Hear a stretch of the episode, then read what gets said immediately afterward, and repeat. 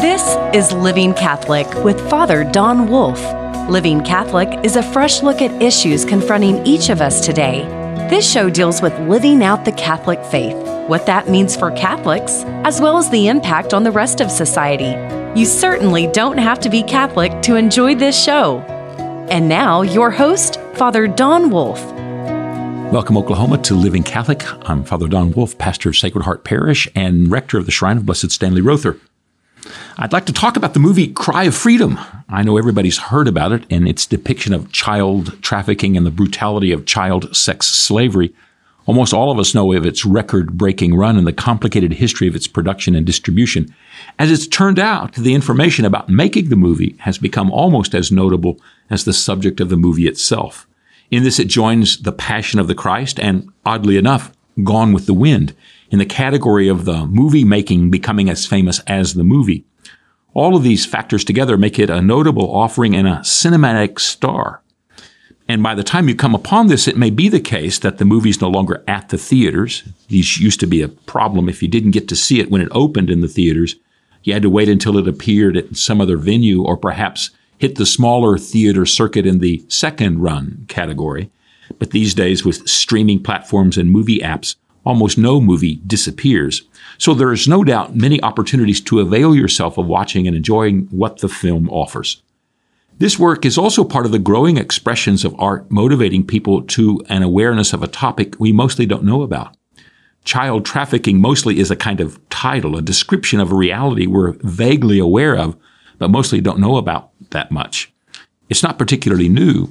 Warnings to children about being kidnapped are as old as I am, and no doubt much older than that. Even the literature of a century and a half ago contain, contained alarms about those who would take children. So the reality of this practice appears to be perennial. It pops up just about everywhere. This film invites us to consider its presence and the price we pay as a society and as a people to live amid its costs. As part of this advocacy, I think the film succeeds. There's nothing new about the power of art to rouse in us the sensibilities otherwise numbed or blinded to the truths of the world. The, the book Uncle Tom's Cabin brought some of the truth of slavery home to those who had not been touched by it. Lincoln described its author, Harriet Beecher Stowe, as the little woman who caused the Civil War. The movie The Best Years of Our Lives carried a message to the whole country concerning those who were coming back from World War II, scarred and changed. In a more contemporary vein, none of us can, can forget how powerful it was to watch the opening scenes in Saving Private Ryan. The wife of a four star general, he who had been a newly commissioned second lieutenant at the invasion of Normandy, she said she'd learned more about her husband in the first 20 minutes of that movie than she had in 40 years of marriage. Art can change things, and so it is the case with The Sound of Freedom. One of the most powerful parts of the movie for me were the brief vignettes of actual abductions that, that happened at the very beginning of the movie. By look of them, they take place all over the world and they are horrifying. All the more so since they involve very young children who are taken. As the movie unfolds, and there are more and more details about what this involves, this brief introduction kept coming back to me. They're not part of the production process and they don't involve actors and scripts and supporting casts. They're actual scenes of ghastly injustice being done, and they're sobering. This is not a movie that leaves you feeling good when you leave the theater. So, onto the plot. An FBI agent is assigned to help root out a pedophile ring in the U.S as he identifies and interrupts the process of, traffic, of trafficking a brother and sister from El Salvador, he becomes aware of a powerful organization of those who have established and sustain the children's sex trade. Becoming aware of its presence, he's driven to change it. He does this even when he has to go over the head of his boss and strike out on his own. Ultimately, he's able to rescue both siblings and return them to their father. In the course of his work, he ruins this particular cabal of operators and puts them in prison. The film is based on a true story and according to its source is substantively true. It's a commercial product, of course, not a documentary, and so it operates according to the timing and details necessary for a full-length movie, but it's a good movie, made by people who know, who know how to make films and to tell a story that way. The overwhelming experience of watching it is an, the insight into the enormous evil of the trade in human flesh. While there have been a number of societal panics about reports of white slavery and pedophile rings operating under our noses, this film goes a long way in justifying the reports of human trafficking and brings the reality home to us. I first read the reports about the film with the same kind of wariness I reserve for any blockbuster reporting, which is skepticism. I remember the endless reporting about satanic child sacrifice during the last several decades. In fact, in the parishes of Duncan and Shawnee, numerous people told me over and over again that there were all kinds of things going on involving satanic activities and organizations right there in those small towns. But even with their breathless conveyance, I never found anyone who had seen or knew anything firsthand. Everyone was convinced it was real, although was never anything definitive or certain. Apparently, this excitement was shared nationwide.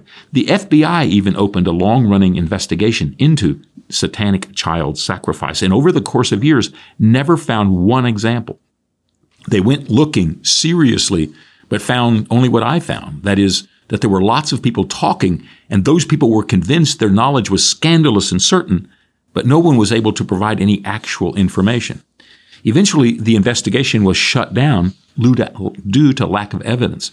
It wasn't because they didn't make any headway against the crime. It was shut down because they couldn't find a crime to follow up on. Now, certainly talking about the FBI's investigative powers has much less cachet today than, say, 10 years ago. But suffice it to say that they had a lot invested in finding out if there was something there, and they never did find anything. So I was ready to be cautious in following the outline of this story. But it didn't take long before I was completely immersed in the drama of the kidnapped children. Having read a few things about the process of separating children from their parents and the process of marketing their merchandise, I found the accounts in the film uh, to have been realistic and plausible. If it's, if it's possible to acknowledge this reality without sounding either naive or grasping, the movie makers were able to communicate the process realistically and solemnly. That is, they didn't go in for lots of dramatic emotionalism or intense musical crescendos. Instead, they allowed the story to unfold at its own pace and with its own logic. This made the storytelling carry us along and bring us at our own speed to the conclusions. Not all producers know how to tell good stories. These did. Eventually, the man in pursuit of the kidnappers is able to find the missing children and bring them home. This involves some very risky behavior on his part and some truly dramatic action. It involves his going undercover in very dangerous circumstances and taking risks all out of proportion to the probabilities of success. I don't know how much of this is part of the real story and how much of it was drummed up by Hollywood. In my opinion, it was a bit overdone. However, I'm willing to acknowledge that such things portrayed in the film have happened. So I did have a willing suspension of disbelief in order for the story to come to its conclusions. It may really have happened just that way. There is a moment in this last bit of action in which one of the characters conveys the ickiness of the reality of child sex trafficking, and its awfulness lies in the context that we've been led into. If a person were to say what he said in a different context, to a spouse, for example, it would have been perfectly fine. And the presumption of intimacy and companionship he was basing his actions on, if it had been part of a long-term equitable relationship, would have been fine. At least they wouldn't have made our skin crawl. But his words and actions within the orientation of child sexual exploitation were grotesque. The filmmakers were very skilled in bringing us to this point with their skillful storytelling allowing us to feel the travesty of the moment as it took place in the story. After all, in this crime, context is everything. Unless we understand and then experience it in the story, there's no story at all. And we're led to this with real story, st- storytelling skill. More than anything else, I felt a deep sadness as I watched the story. There's true goodness portrayed, and the main characters are real heroes as they risk their own lives for others. As one of the character explains his motive, I found real heroism.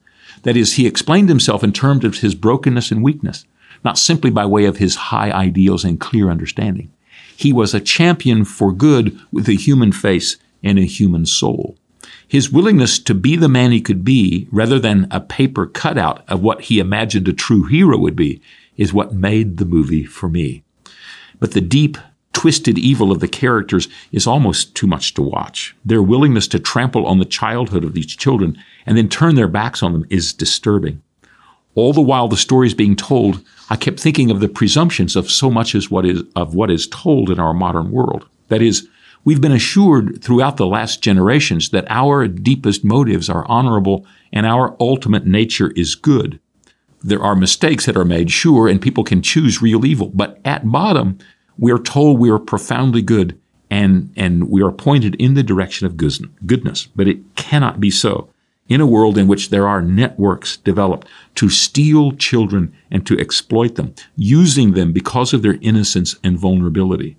It's much more realistic to presume evil at the heart of man than any other descriptive element. These people doing the, these egregious things are evil and they are constrained only by those who would choose to oppose them and their actions. The heart of man is not just broken and not just bent. This would imply some crippling incapacity that might hinder or obstruct them in what they do. But it is otherwise. At the heart of those portrayed in this movie, there is evil, and it results in an active, purposeful, and deliberate desire to do what is evil and to achieve what is destructive and annihilative. They're not incapacitated in any way. There's even a sort of evil capacity opened up in them. It's frightening. Now, this has been portrayed, of course, in a thousand gangster movies. Lately, it's reached a kind of uh, height in The Sopranos and The Goodfellas, and one of my favorites, The Departed. These characters seem to gladden in their evil and their betrayal of any human character or sense of compassion. They become lost in their willingness to give themselves over to the logic of their violence the energy released in them becomes so overwhelming, they become lost souls. But in the sound of freedom, the awfulness of the people involved in this business is less distinctive and more bland. They seem completely unattached to the horror of what they do and the ruin that they're realizing. It's all about merchandise for them and not much else. In fact, the overwhelming creepiness of the movie is that the men and women who purchase these children and use them are not generally portrayed as the obsessed kink addicts that we might think of. Mostly they're operators who seem to be at least as interested in easy money as they are in out of bounds sex. As we're allowed to look over their shoulders by the portrayal in the movie, we see the banality of evil, so called. They really are nondescript faces moving through the crowd of life, unnoticed, except for the trail of horror and heartbreak they leave behind. If only it were true that the devil's minions really did have horns, we could at least feel some sense of their presence and know their identity. But it is not so. They have the faces and features that we see around us every day, which is why we're invited to see in this portrayal one of the unpleasant realities in our world, which is the work of evil take place. It's the willingness of these characters to give themselves over to their participation in it that makes them so menacing. And to know they can bring about this level of horror and displacement is to know such capacities also live in us. The careful participant in this drama does not leave the theater glad he or she is not made of such fragile stuff. Instead, if you go and watch and listen, you know such capacity for awfulness touches all of us. The monsters in this film are not another species. They are you and I in different circumstances. And who knows? They may be you and I simply in different clothes. I wouldn't be opposed to showing this movie to a high school religion class in order for to open up to them the topic of sin and evil. Certainly we could progress toward a series of conversations about the origin of evil and the cooperation of the human heart. It would be fascinating to dissect the classical teaching of evil as privation. That is, that evil has no essence or existence of itself, but is only the lack of what is good or satisfactory.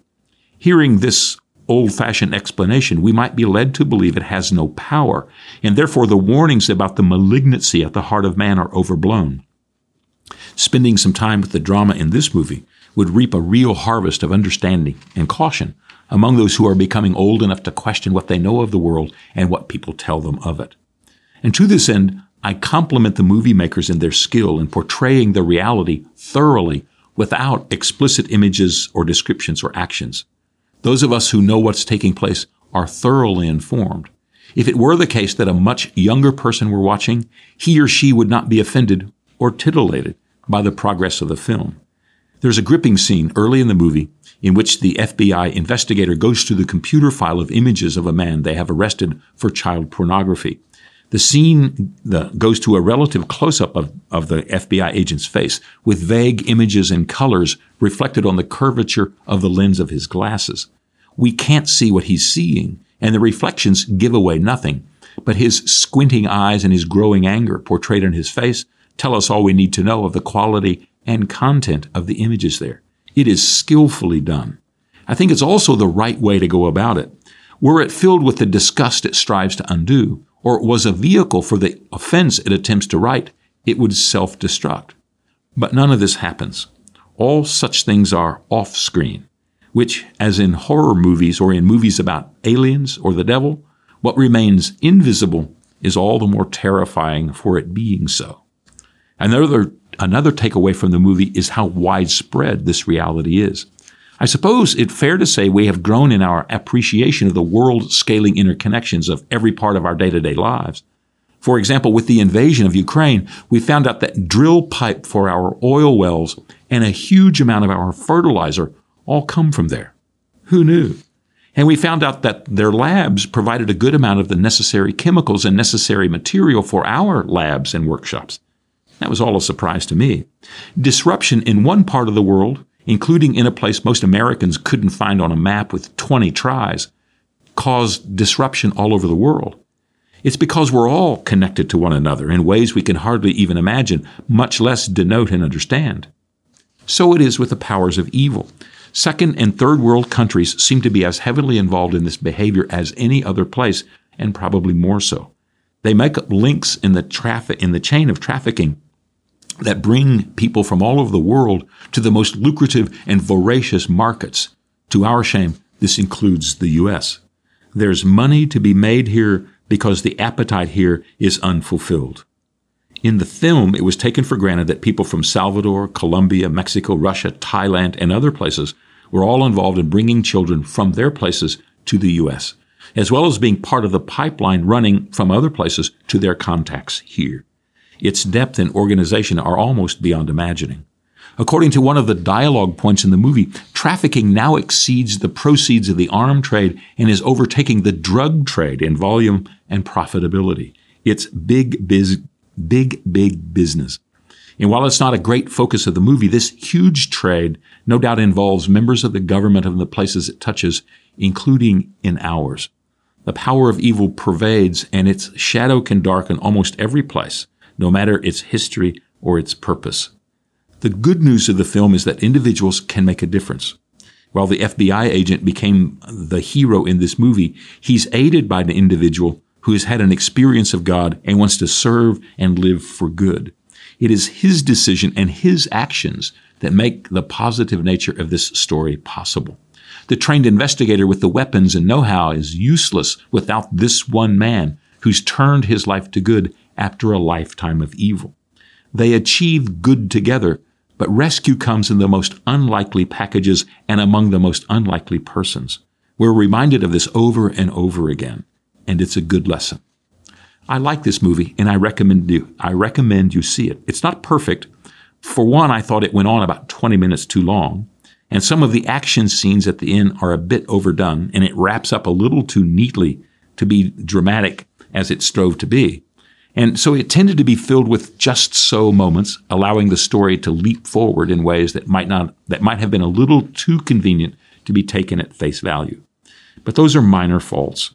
Great works of art are great precisely because they are larger than the faults they contain. While I hesitate to put this film in the category of greatness, I do hope that it is, I do hold that it to be worthwhile and important. You won't be wasting your time watching it. And the last part of the movie is actually the most sad for me. At the end, the children are returned to their father, and the place of hope and love where their movie began is restored. All has come full circle. What has been interrupted has been healed. We're left with a little girl in her room, reunited with her family and her simple good things of life. Except I know it's not true. Nothing in the lives of those children and their father will be the same. It's not possible to be exposed to the truth of such abuse, especially sexual abuse, without being scarred, sometimes for life. Having become the object of another's appetite and having been used with no regard for limitations or capacities, these children are wounded and damaged. To have been rescued from ongoing harm is only the beginning for them. None of them are going to be the same. And their chances for being able to negotiate their way in the difficult world of adulthood, especially through the many challenges of a fulfilled, wholesome adult sexual relationship, is almost nil. Some things you can't undo, and there are many things you can't unsee. So it will be for them. From the restoration of their freedom, they almost need an exorcism of the pernicious power of memory and fear to continue wounding them. I almost wonder if there isn't a religious order waiting to be born to care for those who find themselves in such a nightmare. Perhaps a Mother Catherine McAuley or a Mother Teresa is waiting in the wings to satisfy this crying need. The point is, the Spirit must move to heal and to restore. Focusing only on rescue, if we imagine finding and putting the bad guys in jail, is insufficient. If we are going to open our eyes to the truth of this reality, we need to pray for healing as much as for justice. Make an effort to see the sound of freedom. You'll appreciate that you did. Back in just a moment.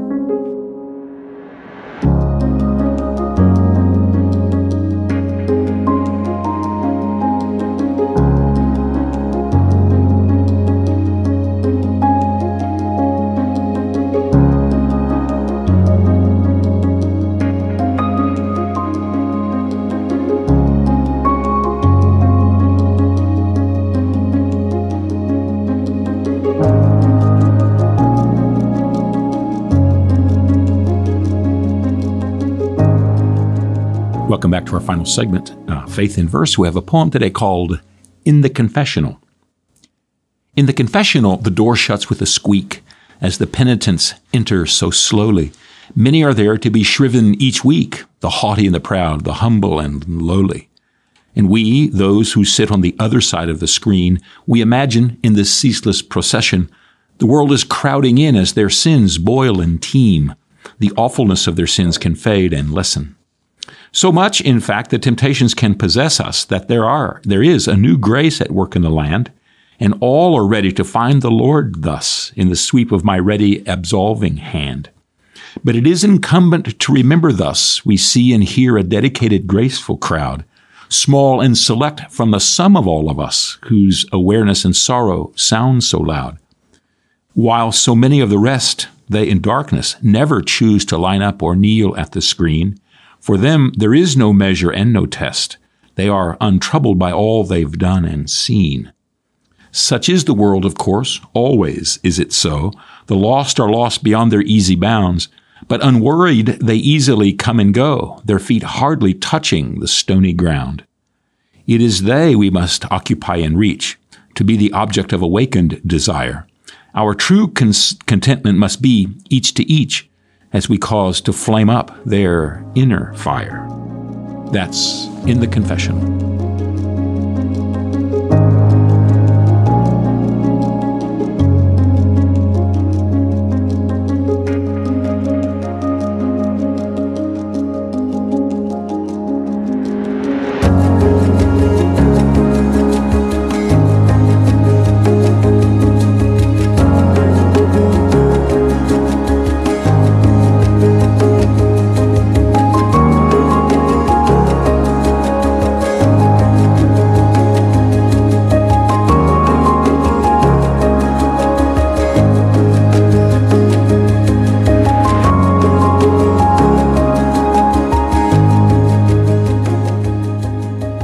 Invitation that we always have is to go deeper. The invitation that we can begin to experience and to understand our faith in more faithful ways by uh, making our relationship and our faith in the Lord deeper. So we hope that you can join us in the days to come. Living Catholic is a production of Oklahoma Catholic Radio. To learn more, visit okcr.org.